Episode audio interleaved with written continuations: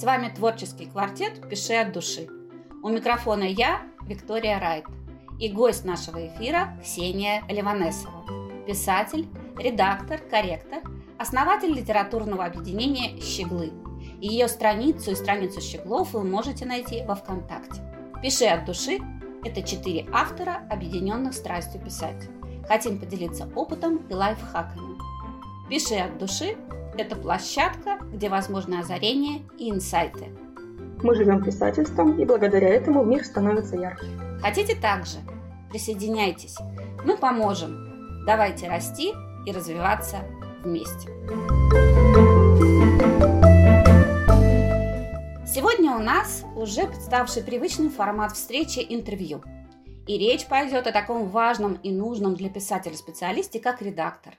Гость нашего эфира – подростковый писатель, редактор «Литрес» и корректор «Компас Гид», основатель литературного объединения «Щеглы» Ксения Ливанесова. Здравствуйте, Ксения. Здравствуйте, Виктория. Для тех, кто пишет «Щеглы», это группа, в которой всегда интересно. Это лекции и курсы, от которых есть толк и масса интересной информации. Мое знакомство с этой группой началось с Ирины Владимировны Щегловой и ее уроков на YouTube. А потом я уже пришла во ВКонтакт. И первой моей лекцией, которую я приобрела, это была лекция Ксении по редактуре.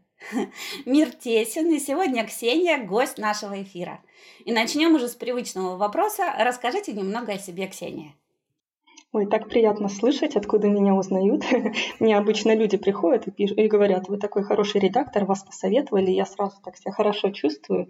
Ну, а вообще я редактор э, издательства «Литрес», там я больше коммерческие тексты редактирую, ко мне приходят заказчики э, с своими книгами, я занимаюсь и художественной редактурой, и вот с недавних пор работаю корректором в издательстве «Компас Гид».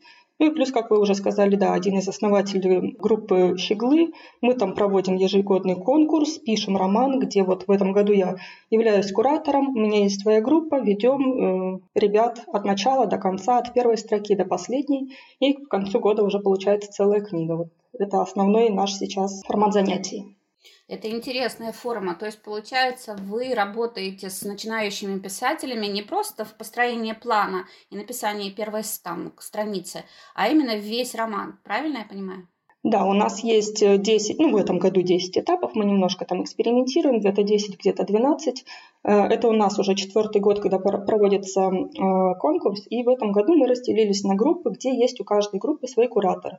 И первый этап – это составление, собственно, синопсиса, Э, плана, ну, произведения, э, и потом уже, собственно, с первой главы до последней, плюс-минус, э, конечно, получается, что по объему все ограничены вот этими десятью этапами, и это получается всего там 10 алок, 12, но в любом случае какие-то кусочки у нас ребята пропускают, а самые важные проблемы они вот нам предоставляют, и мы, как кураторы, их комментируем, и сами друг друга ребята тоже комментируют, и получается такой постоянный круговорот мнений в природе, и э, получается, что на каждую книгу к концу ее написания уже есть и свои читатели, и свои поклонники. И вот э, таким образом работаем.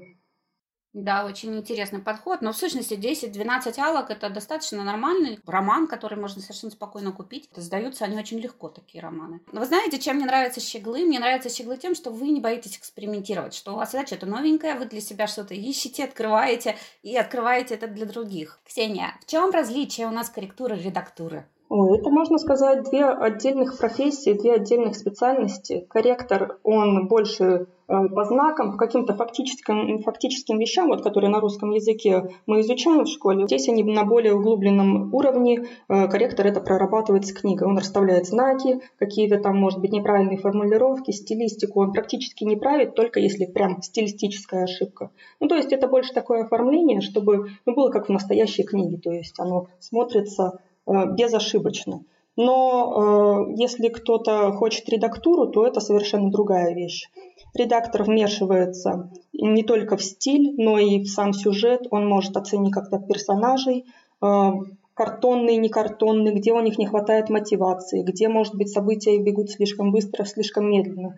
Ну, на самом деле, редактура такая объемная э, часть, что ее вот так в двух словах и не опишешь. Это полноценная, ну, иногда это даже с, э, соавторство можно назвать, то есть редактор и автор из черновика автора, если он, допустим, совсем начинающий, делают совершенно другую книгу, переписывают буквально. Случается и такое. А случается, что и просто редактор немножко подправил стиль, какие-то неудачные выражения, и вот книга уже готова. То есть получается, что э, как бы совмещение корректуры и редактуры в одном лице это вполне возможно, да? То есть не обязательно искать двух специалистов, можно работать с одним. Э, ну, в идеале, конечно, двух. Я работаю, потому что я и корректор, и редактор. Это скорее так повезло, так сложили звезды. Я а, окончила филологический факультет, плюс работала и корректором. Э, поэтому у меня есть опыт э, корректуры. Но у меня, ну, даже в наших щеглах есть ребята, которые занимаются только редактурой. Они вот именно по знакам и по каким-то таким вещам, они не слишком могут помочь. Так что либо искать, чтобы сразу было написано редактор плюс корректор, либо искать двух отдельных людей. Ксения, большинство нашей аудитории это начинающие писатели. Подскажите, пожалуйста, как э, начинающему писателю выбрать своего редактора и как узнать, по каким критериям узнать, что он действительно хороший редактор, к нему стоит обращаться? Я, если честно, никогда не искала себе редактора, помимо Ирины Владимировны Щегловой, конечно же. вот. Ну, в сущности, это понятно, почему вы не искали. Ну, мы к этому еще вернемся, но я думаю, что каждому, даже редактору, как и каждому психологу, нужен свой психолог, так каждому редактору нужен свой редактор. Поэтому редактора я бы, ну вот в идеале, если позволяют возможности финансовые там, и временные какие-то ограничения, лучше, конечно, редактора всем искать.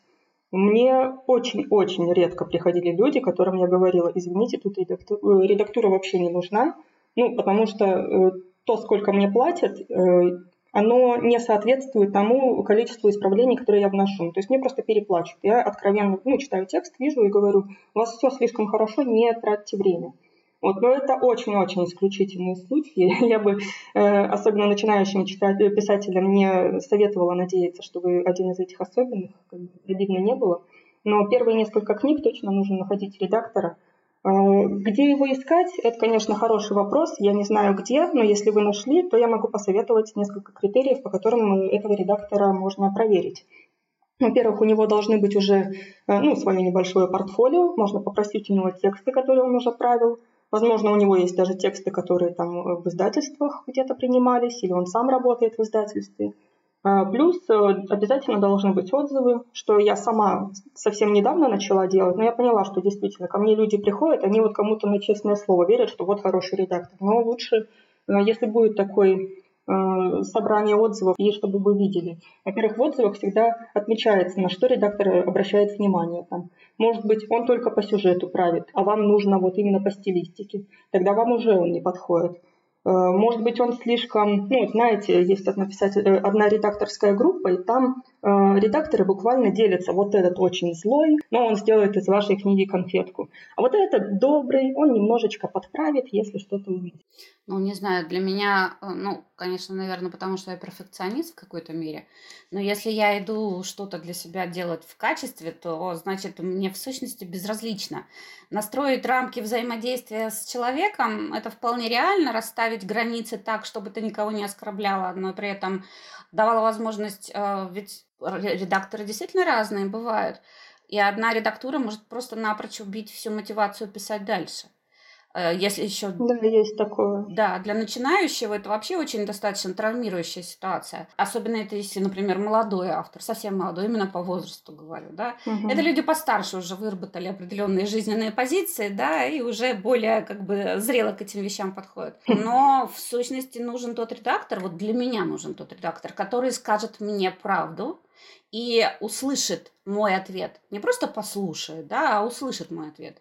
Потому что э, каждая фраза, она имеет под собой определенную там э, подоплеку, которая лежит только во мне. И вот когда мы беседуем, вот тогда для меня это редактор. И тогда я для себя слушаю аргументы и понимаю, да, здесь я не права. Или, например, здесь мы можем найти компромисс. Или здесь, наоборот, я права. И вот это вот взаимодействие для меня вот как критерий. А вот часто я с разными просто редакторами работала, а, я искала своего а, редактора, и это очень сложно. Вообще очень сложно, если честно. Недаром этот вопрос возник, потому что вот как как подобрать. Угу. Я так думаю, что, наверное, вначале это человеческое отношение, а потом уже начинается профессиональное. Как вы думаете? Редактура – это довольно длительный процесс, она может занимать месяц, несколько месяцев. И все это время общаться с человеком, который не понимает тебя, не понимает твою книгу, ну, это такое себе удовольствие. И э, ты вряд ли будешь после этого доволен э, тем, что выйдет в итоге, если редактор, ну вот он допустим, под какую-то одну гребенку всех правят. Знаете, вот про издательство всегда говорят, ну, не всегда, но очень часто говорят, что там редакторы э, чаще всего правят все примерно в одном стиле, потому что они знают, ага, вот так вот этот продукт продается. И поэтому они более э, одинаковые книги стараются делать. Наверное, сейчас, если кто-то нас из, из издательства услышит, он обидится. Но на самом деле это правда, даже если почитать издательские книги, но ну, есть там даже какие-то похожие выражения, какие-то похожие приемы. И это все работа редактора. Ну вот эта вот унификация под одну гребенку, она тоже не всем подойдет. А вот некоторые редакторы, я знаю, что так именно работают. А вот это человеческое, оно э, действительно... Ко мне очень многие обращаются повторно, потому что мы, пока идет редактура, мы там шутим, мы какие-то мемы делаем по этим э, по итогам книги. Работаем параллельно. Я никогда не пишу, что исправь вот так, потому что я всегда стараюсь объяснить. То есть тут тавтология тут не очень хорошо выглядит, тут инверсия как-то тоже не к месту. Ну, то есть э, люди видят, что я не просто какой-то авторитарный режим включила и правлю все как захотела. Я стараюсь объяснять, люди это ценят, и они видят, что я не просто так э, все это исправляю, а стараюсь и их чему-то одновременно научить не только книгу сделать хорошей, но и писателю дать какие-то знания, чтобы он в будущем эти ошибки не допускал. А вот, кстати, про одного, один случай у меня был про человеческое отношение. Я вообще, ну, в работе стараюсь не материться. Но один э, заказчик ко мне пришел и говорит, у меня, я знаю, что у меня очень много косяков, просто матом прям давай, объясняй, что вот тут ерунда, мягко говоря. И действительно, и он ко мне до сих пор приходит, говорит, ну потому что вот только ты так обращаешься, как я попросил. Ну а мне что, мне не сложно. Ну да, надо говорить с клиентом на одном языке, да, это точно. Да, вот, кстати, вот как раз мы говорим о такой вещи, как страх писателя перед редактором э, насчет того, что полностью уничтожит его индивидуальный голос, да, и уничтожит ту идею, что они закладывали в книгу, вот именно писатель закладывал в книгу. И вот этот страх, он очень сильно мешает настроить взаимодействие. Потому что особенно когда вот первые правки, а, это очень тяжело. Я помню это по себе, но у меня не с редактором были первые правки, а были с бетами. Люди, которые были вообще не подготовлены, но просто потому, что я только входила и только пыталась для себя найти, куда вообще. Mm-hmm. Я еще ничего не знала. И есть справки просто такие, что вот просто тебя так сносят под корень, так раз. Вот, да, как вот есть э, психологическое айкидо, ты сразу вот возвращаешь тот же самый вариант. А я вот видела как бы варианты работы с другими авторами, я понимаю, что, ну, как бы это очень и очень болезненно. И здесь вот работа со страхом, когда вот тебе еще вдобавок навязывают, иногда некоторые, я знаю такого специалиста, достаточно э, высокопоставленного, скажем так, у него много регалий, но стиль ведения, редактуры и взаимодействия с писателем, он авторитарный. Я так сказал, я так знаю, у меня такой опыт, опыт очень большой. Я, конечно, уважительно отношусь к этому, но все-таки я так думаю, что это сотрудничество а не угу. подчиненные, не руководители подчиненные, да. Нет, ну я слегка-слегка могу понять такую редактуру, когда к тебе уже э, сотая книга приходит, где там начинается с повествования, как устроен этот мир, а тебе надо уже, ну как бы про героев читать, начало с описания мира это не очень интересно, и, ну, уже не хочется ничего объяснять, но надо в этом моменте, конечно, себя пересиливать, потому что ты понимаешь, перед тобой человек, который такую правку еще не видел, он не знает, что так нельзя. Да. И вот так вот каждому писать, типа, просто потому что, ну, это неуважение к тому, кто дает тебе материал, кто тебе платит за работу, которую ты вот так вот просто половину объяснения скашиваешь. Это, конечно, неправильно. Если мы будем э, говорить, вот по каким принципам у нас мы с вами проговорили, да, вот, скажем так, по взаимодействию, uh-huh. по человечности, по вот этим параметрам профессионализма, как бы подбирать э, автору редактора. А как строятся, вот какие этапы вообще работы между редактором и автором? Как вы выстраиваете совместную работу, если вот так вот определить четко, как вот схемочку, план такой? Я не знаю, как выстраивают, опять же, соседние редакторы, мои коллеги. Я расскажу о том, как работаю я. А, ко мне, когда обращаются с редактурой, я всегда пишу свои требования, ну, то есть там оплата, э, предоплата и так далее, и потом говорю, вы мне присылаете либо первую главу, либо первые 10 тысяч э, знаков э, текста, чтобы я увидела ваш уровень. это бесплатно. Ну, это такой пробник, можно сказать. Я вижу вас, ваш уровень, я смотрю, интересно ли мне работать с этим текстом, и я вношу свои правки. Вы уже смотрите, а вам э, я как редактор подхожу или нет. И вот этот подход, мне кажется, он наиболее вообще удачный, потому что еще ни разу не было так, что я выбрала человека, и он выбрал меня как редактора, и мы потом не сошлись. Обычно нет. Обычно, если вот такой пробничек проходит успешно, то все, мы работаем, заканчиваем книгу, остаются они э, довольны моей работой, а я остаюсь довольно полученной книгой.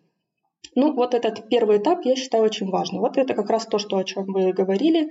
Э, работа как с человеком сразу, у вас есть возможность пообщаться и увидеть профессиональный уровень. Э, в общем, очень удобная система. Э, после этого я работаю в разных форматах. Я могу просто забрать книгу и вернуть ее через месяц с справками. Могу делать онлайн через Google документ, ну, то есть с одной из заказчиц мы просто каждый вечер садились и правили. Я прохожусь по тексту, делаю правки, она тут же их смотрит, тут же что-то дописывает, исправляет. И э, получалось немножко дольше, чем если бы я правила и ей отправила. Но при этом как-то э, она зато все, что ее интересовало, могла сразу задать какие-то вопросы, что-то там со мной согласиться или не согласиться, и мы сразу на месте обговаривали. Ну, этот формат э, интересный, но он немножечко долгий. А, либо я могу э, просто частями отправлять текст. А, в итоге у нас получается первая вычетка. Он, э, писатель смотрит, если какие-то моменты я указала по логике, он их дописывает, какие-то сцены удаляются, какие-то доделываются. Если что-то там с характером не так, то они исправляются и ну, более такие э, нормальные персонажи создаются, что они друг другу не противоречат в разных моментах. А, и вот после первой вычетки, когда я вычитала, а писатель дописал все, что нужно было дописать, я иду второй раз, э, проверяю, ну, в принципе, та же работа, просто в этот раз э, правок гораздо меньше. И потом, если уж совсем требуется, то и третья вычетка, но это очень редкая вещь. Обычно за две вычетки мы справляемся с книгой. Примерно по времени на 10 алок это у нас сколько может быть? Э, я, ну вот чтобы вот так не гнать коней и давать время и себе, и автору вдумчиво поработать, ну, э, на две вычетки около месяца выходит. Но я э, работаю сразу с несколькими книгами. У меня ну, практически не бывает, что я вот одну села и редактирую месяц. Тогда, конечно, было бы гораздо быстрее все это. Ну, я даю и мозгу отдохнуть, и автору более-менее времени, чтобы он что-то исправлял. Ну, то есть я так попеременно разные книги редактирую и надеюсь, что все не вмешается в одной голове в мусор. Ну, все правильно, как бы вещи, связанные с приключением, да, когда нам надо переключаться с одного на другое, тогда и легче воспринимать текст, когда ты к нему возвращаешься, уже глаз не замыленный, немножко отдыхаешь. Здесь я как бы соглашусь, а вот здесь такой вопрос, правильно ли я поняла, что получается вы с автором не просто отдаете ему как бы текст, вы еще с ним и во взаимодействии постоянном, да, то есть ваши правки еще и обсуждаются. Ну да, э, я, если вот какой-то совсем вопрос по сюжету, то я даже не в документе правлю, а я просто сразу пишу автору, а что ты вот тут пытался сказать, зачем эта сцена существует, и э, как этот характер, почему этот герой именно так действует, а не иначе. И мы сразу обсуждаем, и просто если я это напишу в документе и скину через неделю, и автор пока посмотрит и забудет мне написать, не посчитает важным, но это все очень затягивается, поэтому вот такие сложные моменты, где не просто стиль поправить, да, не просто какую-то мелочь, а именно очень важную для сюжета, тогда мы, конечно, обсуждаем все э, в личке вместе и решаем, как лучше это исправить. А из этих трех форматов для вас какой вы считаете наиболее удобный, как для редактора? А, мне удобно присылать по частям, потому что если я... Ну, тут включается у меня группа, называется «Ленивый автор», я почти такой же ленивый редактор. То есть мне нужно немножечко такой подгоняй, э, потому что я могу эту книгу взять, и у меня, допустим, дедлайн через месяц, и я в последнюю неделю такая села ее делать. Ну, в принципе, у всех бывает, не осуждайте меня. Вот, поэтому мне удобно, когда по, по частям, и у меня есть мини-дедлайны, которые я соблюдаю, и получается, что вообще мы за временной промежуток отмеренный нам э, все успеваем. А если бы вы как автор выбирали, то вам какой был бы формат удобнее? О, это как вот я сказала, что мы с моей заказчицей правили каждый вечер. Во-первых, ну, даже как редактор у меня было это прикольно. Это очень необычный опыт, который она мне предложила, типа, а давай в Google Доки править, и я буду сразу смотреть. Я, знаете, я еще первые дни, э, когда правила, у меня было такое ощущение, что за мной следит большой брат, и каждое мое движение, я там что-нибудь исправлю не так, а на следующей странице пойму, что все-таки было правильно написано. В общем, у меня было очень сильное напряжение как редактора, но потом где-то с середины книги я даже кайфанула, я там сразу и приколы какие-то отправляла, какие-то смешные э, вырез из текста. Ну, в общем, это для автора, я думаю, очень интересно. И это э, возможность сразу обсуждать правки. Не так, что через неделю и ты все там какие-то вопросы уточняешь, а тут просто на месте. Это и мне интересно было, и ей, я надеюсь, тоже интересно. Но вот я могу дать обратную связь как автор, да, и для меня тоже Google Doc и вот это вот э, оперативное взаимодействие, оно очень удобное. Вот, мы работаем так с бетами, э, практически все в одном документе, каждый вносит, там есть какие-то обсуждения, какие-то правки, и так быстрее реагируешь, так быстрее видишь, где тебе что надо исправить, отвечаешь на вопросы, а когда отвечаешь на вопросы, тебе легче, например, развить для, для самой себя тот же самый сюжет. Угу. Намного легче. Так что да, вот этот формат второй очень даже удобен. Хорошо. То есть, получается, по времени у нас э, на редактуру уходит в целом где-то месяц на 10 алок, да? Ну, это вот если, если не спешите, если все так угу. нормально делать, то да, около месяца. Но за месяц я могу не, не только одну книгу сделать, ну, вы понимаете, а две-три. Угу. А корректура? Вот. А на корректуру у меня, ну, если не включать, опять же, мой ленивый режим, то это примерно полтора, полторы-две палки в день, в сутки я делаю. Сколько примерно получается вычеток? Вычеток надо две как минимум, да, я так поняла? Две – это стандарт, а так, чтобы больше, это у меня всего несколько раз было, но когда с текстами совсем беда, и там, знаете, я по слоям так снимала. В первую вычетку я только стиль правила, потому что в сюжете было совершенно не разобраться. Потом мы как-то переставляли сцены и ну, как-то, когда уже знаешь, о чем текст, то э, вот этот э, план, структуру прорабатывать легче. И мы уже во вторую вычетку делали угу. нормальный структурированный сюжет, костяк там, все какие-то детали добавляли. Ну и на третью вычетку я уже просто смотрела, что получилось и где там, может быть, что-то не сходится. Но это э, очень исключительный такой случай, чаще всего за две. А то бывает и за одну, когда только стиль правится. Угу. Это вообще замечательные случаи, когда приходят авторы, ну, уже очень хорошие, и у них, ну, вот буквально какие-то маленькие моментики исправляешь. То есть, получается, на самом деле вы совмещаете еще работу редактора с э, литературным коучем? Э, можно, можно и так сказать, да. Э, некоторые, некоторые заказчики у меня я никогда не отказываюсь, мы вместе работали, я никогда не отказываюсь помочь там разместить на литресте, где-то подобрать. Ну, меня часто спрашивают художников знакомых, чтобы обложку сделать. Ну, да. ну Артема, разумеется, из вашего прошлого подкаста, да. По таким, ну, если я это знаю, почему бы мне не помочь, мне не сложно.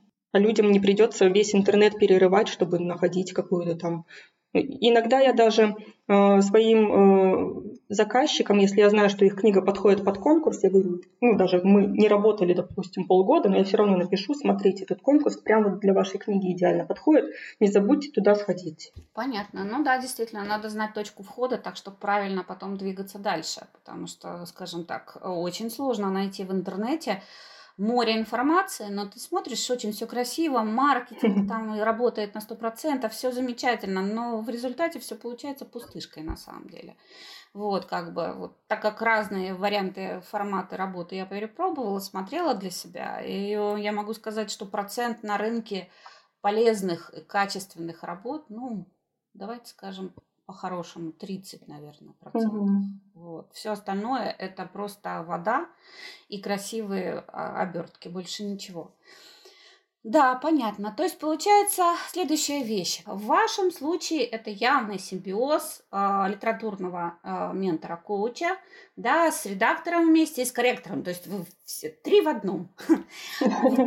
Ну, можно и так сказать. А если вот относительно редакторов говорить, если как бы более узкая, вот если убрать, например, менторскую составляющую, то э, возможно ли разделить вот это вот, кстати, так, чтобы отделить редактуру и сказать, что вот это чистый редактор, и он будет заниматься только вот этим. А вот это уже редактор, соединенный с коучингом как таковым. То есть, например, там все ли редакторы занимаются сюжетной структурой или только единицы ей занимаются. Вот такой вот нюанс. Как, как их разделить-то? Я иногда вижу некоторые объявления редакторов, и они э, пишут «я правлю только стиль». И я думаю, ну это уже, наверное, не совсем редактура, это вот, э, не знаю, работа со стилистикой, так и напиши, или это может быть какая-то углубленная форма корректуры. Но редактура, на мой взгляд, это именно вот такой полный объем и сюжеты, и герои, и стиль, и подача, все это читателю, чтобы это было интересно и глубоко. Все это должен иметь редактор. Но, увы, не все, кто называют себя редакторами, так могут. Когда ты пишешь, что ты редактор только стиля, то это э, ну, уже вызывает какие-то вопросы. А зачем мне выбирать сейчас редактора только для стиля, а потом только для персонажа, а потом только для сюжета? И того у меня будет три специалиста вместо одного. Ну а ну, толку-то да. от этого? Тем более каждого специалиста необходимо еще и оплатить. Да, это вообще больная тема. Да, я вас понимаю. А скажите мне, пожалуйста, следующую вещь. Вот вам лично, как редактору, с какими жанрами интереснее работать? Что с чем вам нравится работать? Мне проще сказать, э, с чем мне не нравится работать. Ну, даже не то, чтобы не нравится, за что я не берусь. Допустим, то, в чем я не разбираюсь. Я, наверное, не возьму какую-то средневековую историческую штуку, а, где нужно очень много военных деталей или какого-то быта, описания – ну, просто я в этом не разбираюсь, я понимаю, что я нормальную обратную связь не смогу дать. Э, как там они выбрасывали свои э, ночные горшки на улицу или там смывали в унитаз. Я не знаю таких э, подробностей, я не знаю, как сражались рыцари на самом деле. Я, конечно, могу погуглить, но это будет не то же самое, что я разбираюсь в теме. Поэтому какие-то узкоспециализированные темы, как и научную фантастику, я не беру, потому что ваши деньги улетят никуда, а я ну, так не привыкла работать. Какое-то время я считала, что я не работаю с любовными романами. Но потом ко мне пришла девушка, она говорит, вот я написала первую книгу, посмотрите, пожалуйста. И я такая, ё-моё, любовный роман. Ну ладно, первые 10 тысяч знаков посмотрю. Посмотрела, а там, ну блин, очень клево написано. Да, очень стандартно, ну, то есть это не хватает книга звезд с небес, но очень приятная атмосфера, очень приятные герои. Я такая, ну, а почему бы и не взяться? И взяла взялась. Вот. Я не беру точно эротику, э, хотя если там в книге встречаются какие-то э, интимные моменты, ну я там плеваться не буду, но просто а, я не считаю, что это можно описать красиво, и гораздо красивее чаще всего это пропускать. И вот чисто эротику, ну ко мне, слава богу, с такими не обращались. Скорее всего, коммерческие авторы, которые только эротику пишут, им и редакторы не нужны, там, как говорится, и так схавают. А, вот и все. А вот если прям совсем любимый жанр выбрать, с кем бы я работала, это Янка Далт. Собственно, где я пишу и где мне нравится и читать, и редактировать еще больше нравится. Но с чистым Янкой Далтом ко мне практически не приходит. А чем именно он вам нравится? Вот что вас так увлекает в этом? Не, не знаю, там какая-то такая атмосфера, знаете, я, наверное, не выросший подросток, я все еще читаю мой любимый жанр подростковые книги, хотя я читаю и классику, и все подряд, но вот Э, именно трогают меня почему-то такие истории, где дети, ну, может быть, не совсем, конечно, дети, а уже подростки или люди там до 25 лет, и они как-то пытаются найти себя, у них такие понятные проблемы, я думаю, блин, это же почти про меня, как приятно читать. Поэтому мне ну, просто для души так приятно с этим работать. И если ко мне приходит Янка Далтом, это вообще всегда для меня радость. Понятно. То есть идентификация получается выше именно с этой литературы, жанром. Ну, наверное. А бывали у вас случаи, когда вы категорически отказывались от клиента? Знаете, не припомню, если честно. Ко мне обычно приходили... Ну, у меня было несколько раз, и я говорила, я уже упоминала, что вам редактура не нужна, и мне ну, просто стыдно брать деньги за то, что я исправлю вам три слова за книгу. Но люди все равно почему-то обращались, и я думаю, ну ладно, я, в принципе, предупредила, что я сильно какие-то новаторства в текст не внесу, и люди, как бы, предупрежден, предупрежден, значит, вооружен. Если они согласны, то я тоже не против. Вот, а так, чтобы прямо мне кто-то э, отказывал или я кому-то отказывала, такого не было. Есть небольшое напряжение. Допустим, ко мне недавно пришла девушка, мы с ней еще не работаем, но вроде договорились на июль. Э, и она, э, прежде чем обратиться ко мне как к редактору, у нее какой-то прям такой соцопрос был. Ваши любимые книги, а вам нравится вот это? А моя книга написана в жанре вот этого. И я думаю, ну, во-первых, мне эти вопросы вообще кажутся лишними. Э, какая разница, какие мне как редактору книги нравятся, если работать-то я буду не с ними. Ну, в общем, у нее какая-то была, какой-то такой опрос был, который меня очень поставил в тупик. Но потом я сделала правки, она осталась довольна, и, в принципе, мы вот договорились работать. Ну, вот такой соцопрос о моих интересах. Возможно, вот она хотела установить то, что вы говорите, э, вот это вот человеческое отношение. Ну, для меня это показалось немножко лишним. Может быть, здесь еще, возможно, вариант, связанный со страхом. Да, кому ты придешь, насколько тебя поймут, насколько тебя примут. Вот это mm-hmm. принятие, оно очень важно, потому что в сущности, ну, в какой-то мере действительно ты пускаешь на территорию собственной души наши книжки это кусочек нашей души, да, и когда там начинают ходить, знаете, в психотерапии есть следующая вещь, когда ты заходишь на территорию, а, ты не имеешь права там натоптать, оставить грязь, да, там, ты должен ходить очень аккуратно, ты должен знать точно, где ты можешь идти, а куда ты зайти не имеешь права, и должен относиться ко всему, к любой вазе, к любой бумажке, там, всего, чего есть на этой территории, очень бережно. Ну, это, наверное, вот чем-то сравнимым, потому что когда пришли к тебе, и ты там выкладывался полностью, ты полностью жил этим текстом, это очень больно. Поэтому, наверное, это в какой-то степени страх, страх, связанный с восприятием, с принятием в целом. Получается, что говорить так, чтобы там вот сугубо только это и больше ничего другого у вас нет. У вас там буквально чуть-чуть там этих жанров. А там хоррор, например, любите, как вы редактируете его? Я не редактировала хоррор исключительно потому, что ко мне с ним... А, нет, приходили с одним рассказом, да. Но это была моя знакомая, и она и так прекрасно пишет, и я, опять же, ей там не то чтобы слишком вмешивалась. Хоррор хороший жанр, просто мне его неинтересно читать. Ну, отредактировать я смогу без проблем. Я знаю э, законы жанра, я знаю, как там пугать э, и так далее. Ну, то есть э, именно вот такая вот э, работа пройдет нормально. Ну, так, чтобы я прям очень кайфанула от этого жанра, ну, это очень вряд ли. В последнее время вот у меня на подкастах э, мы затрагиваем тему издательства, взаимоотношения автора с издательством как таковым, э, поддержки издательством, то, что есть разные издательства. Мне очень понравилось э, хоть я и не вижу как бы изнутри, я вижу со стороны, общаясь с людьми, которые из этого издательства, с Компас Гида, да, очень активная, очень молодая, очень бурлящая своими интересами команда, которая заинтересована в том, чем они занимаются. А вот когда человек любит свою работу, и когда их еще вместе собрано много, это хороший результат для того, кто пришел к нему за помощью. Вот скажите мне, пожалуйста, какими преимуществами должна обладать книга, чтобы ее взяли в издательство? Ох, это очень сложный вопрос на самом деле. Ну, наверное, главное преимущество, чтобы ваша книга не оттолкнула с первых страниц редактора, к которому она попадет в руки.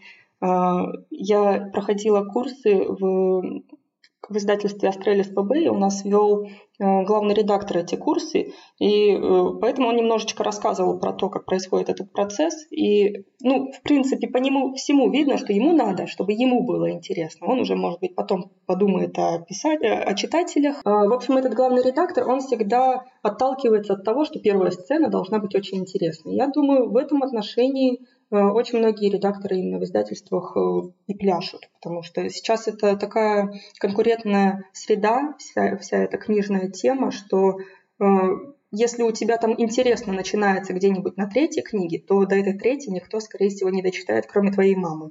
Поэтому лучше как-то с первого момента цеплять и дальше уводить.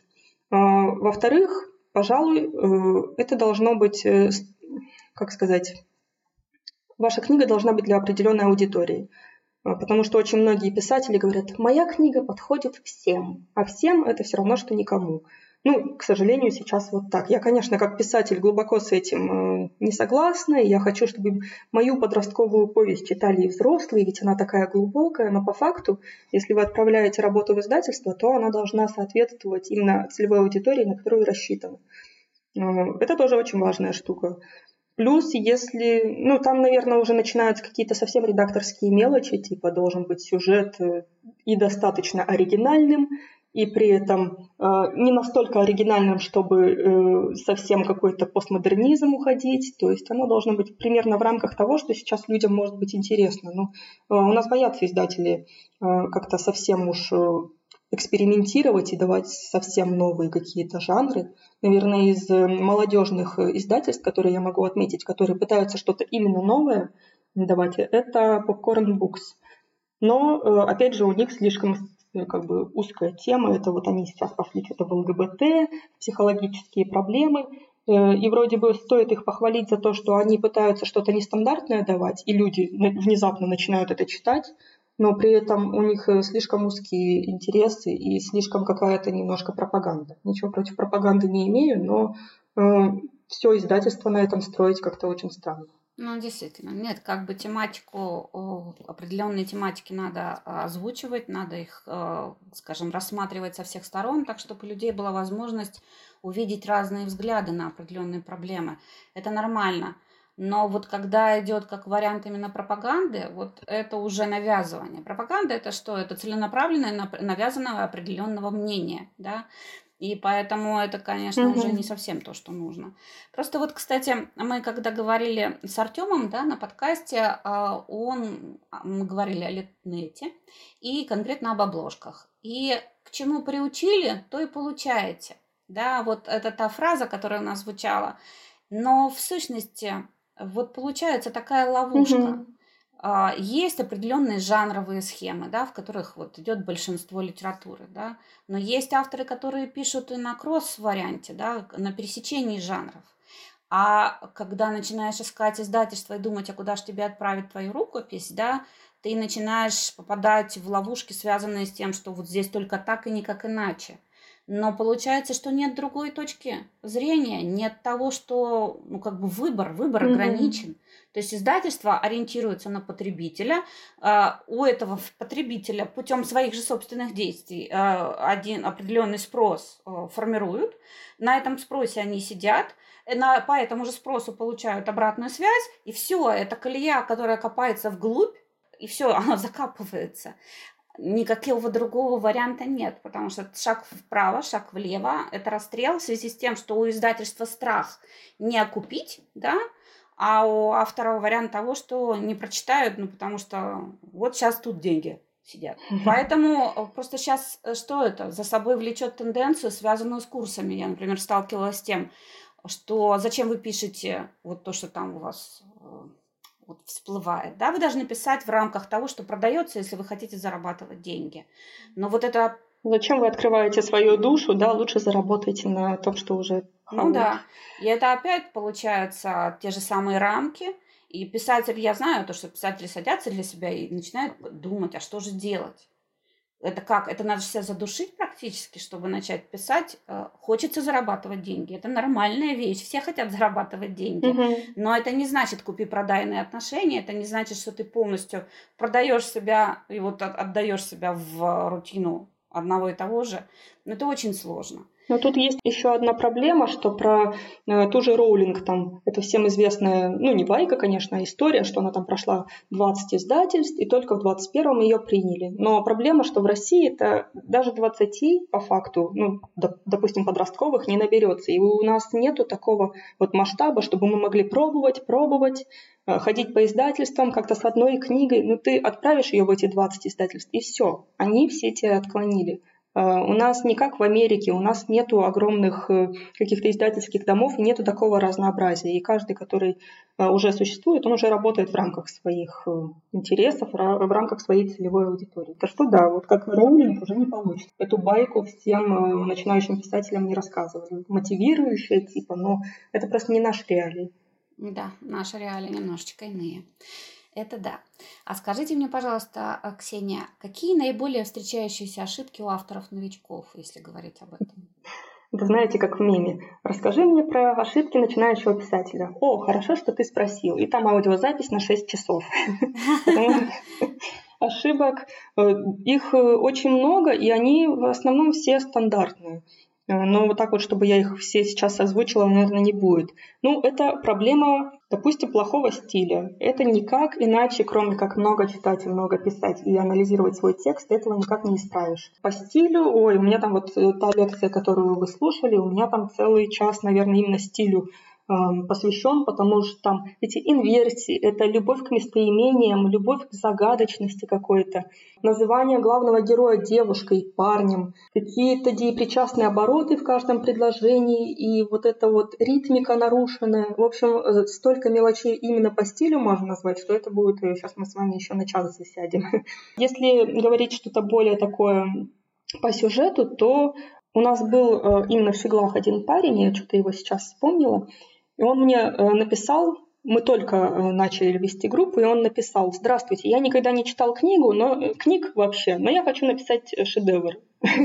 Ну и скинул, да, мы, конечно, с этого очень смеялись, и скинул как бы свою пробную работу, где там сразу что-то в духе Шварценеггера, какими-то гранатами закидывались, ну, в общем, он взялся сразу за такой масштаб, который, ну, явно не каждый писатель потянет, но уж не каждый начинающий это тем более. Нужно осознавать свои силы. Начните с рассказов, может быть, с каких-то более бытовых вещей, э, и это будет на них отработаете и стиль, и характеры персонажей, потому что они тоже постоянно, ну, э, непроработанные характеры встречаются супер часто. Либо это картонные персонажи, либо истеричные, либо они просто, ага, сейчас надо писателю, чтобы сюжет пошел так, поэтому э, герой делает именно такой выбор. Хотя вот э, мотивации для этого, ну, вообще не было.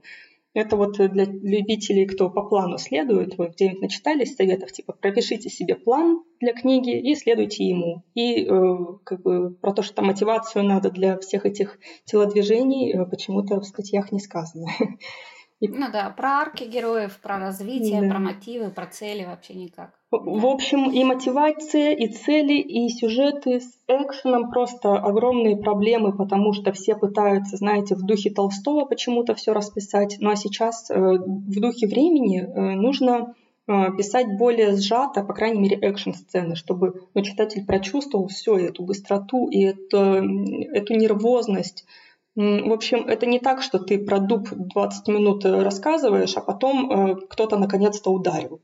И потом еще 30 минут про облачка, и потом следующий удар. Ну, почему-то вот такое тоже очень часто встречается. Ой, бедный дуб, бедный дуб, про него очень часто упоминают. Просто очень яркий образ, на него легко ссылаться. Да, понятно. Кстати, очень часто сталкиваюсь вот с от этой точкой зрения, но, слава богу, сейчас уже все реже и реже, но э, под одним из моих постов в нашей группе «Пиши от души» был э, разговор у меня с молодым писателем, который говорил о том, что учиться писательству – это просто нонсенс. Либо человек пишет, либо он вообще не пишет.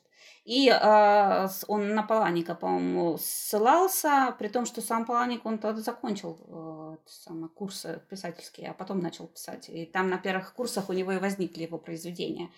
Но вот как-то есть такая точка зрения, что писатель – это вот самородок, который вот сразу самородистый и очень талантливый. Ну да, конечно. Я эту точку зрения очень обожаю, в кавычках, конечно. Ну, может быть, есть там в великом писателе 10% этого умения врожденного, э, талант, то, что называют, но остальное 90% это то, что ты оттачиваешь этот талант, и не так, что раз в месяц подошел, написал книжечку там, э, три странички, и все, я писатель. Это ежедневный труд, у меня был период в жизни, который я очень советую ребятам, и э, даже были люди, которые мне говорили, блин, спасибо за совет, я-то думал, что вдохновение это вот надо только при вдохновении писать, а оказывается писать можно каждый день. В общем, я э, рекомендовала людям писать каждый день, ну, начиная по 10 тысяч знаков и больше. Кто-то вот сразу начинает в штыки это воспринимать, потому что, фу, это просто тупое набивание знаков. Но на самом деле, э, набивая знаки, ты же не просто так по клавиатуре толдычишь, ты э, и голову включаешь, и как-то сюжет разбиваешь, и учишься. Может быть, ты сейчас не совсем идеально напишешь, даже, скорее всего, ты не идеально напишешь, но ты зарабатываешь тем самым себе опыт. А так, что ты родился и сразу написал «Войну и мир», ну, э, это очень вряд ли. Да, это точно. А скажите, пожалуйста, Ксения, как вы относитесь к бета-ридингу? Для меня это что-то из двухтысячных, если честно. Я только недавно встретилась с тем, что, оказывается, бета-ридинг еще существует. А, для меня-то это что-то еще с форумов Гарри Поттера, а, где там «прочитайте мой фанфик», и вот спасибо Бетке вот за это. Э, но, оказывается, ну, это вполне себе сфера, просто я почему-то с ней не сталкивалась. Немножечко похожа на редактуру, но она более такая общая. Наверное, ну вот как я вспоминаю, опять же, в нулевых бета-ридингом занимались все, у кого было свободное время и у кого было желание читать. Никаких там особых умений не нужно, нужно умение там Э, какие-то моменты, может быть, они подмечали действительно по сюжету, что что-то не так, что-то не подходит, но это не полный цикл, который прорабатываешь с редактором. А какие минусы могут быть у Бет? Ну, вот как я себе это представляю, э, это просто огромная рецензия на прочитанный текст. То есть, да, она там подмечает все минусы, плюсы, все вот именно эти сюжетные штучки, но автор остается с этими правками один на один, и он э, смотрит и думает, ага, вот у тебя картонные персонажи, надо их исправить.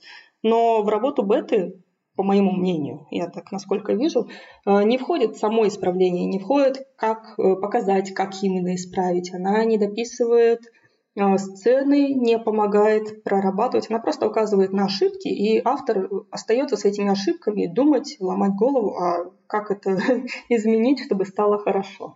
А если ты работаешь с редактором, то редактор может из-за тебя эту сцену написать, ну, в совсем уж плохих случаях. Э, а если не напишет сам, то хотя бы расскажет, как именно это сделать, как получше. Более углубленная такая работа, чем в бета-ридинге. Но я бы здесь еще добавила, что это профессиональная работа. Все-таки у бет это субъективизм, да, и с да. позиции собственного опыта, своих собственных знаний, развития собственной личности смотришь на текст, и там сидит, не сидит, это ну, вкус, собственный, личный вкус. Вот. А как бы в моем восприятии редактор это человек, который профессионал, и к которому я иду уже как к специалисту, как и к врачу, там, mm-hmm. не знаю. У нас сегодня получилась очень содержательная беседа, очень интересная. Я даже не заметила, как у нас так быстро пролетело время вообще. А, я вам очень благодарна за информацию, за открытость, за то, что вы вот, действительно делились своими знаниями да, и показывали, каким должна быть работа с редактором. Наш подкаст подходит к завершению. Сегодня мы обсудили важные и значимые темы для начинающих писателей. Надеюсь, нашим слушателям будет интересен и полезен наш подкаст. Присоединяйтесь к нам во ВКонтакте и Инстаграме. Там мы выкладываем полезные статьи для писателей, ведем курсы и марафоны. Ищем единомышленников. Слушайте наши подкасты на платформах ВК, Apple, Google, Яндекс и Storytel, а также подписывайтесь на Ксению Ливанесову во ВКонтакте и на литературное объединение «Щеглы». Пишите от души и до скорых встреч. Пока-пока. Спасибо. До свидания.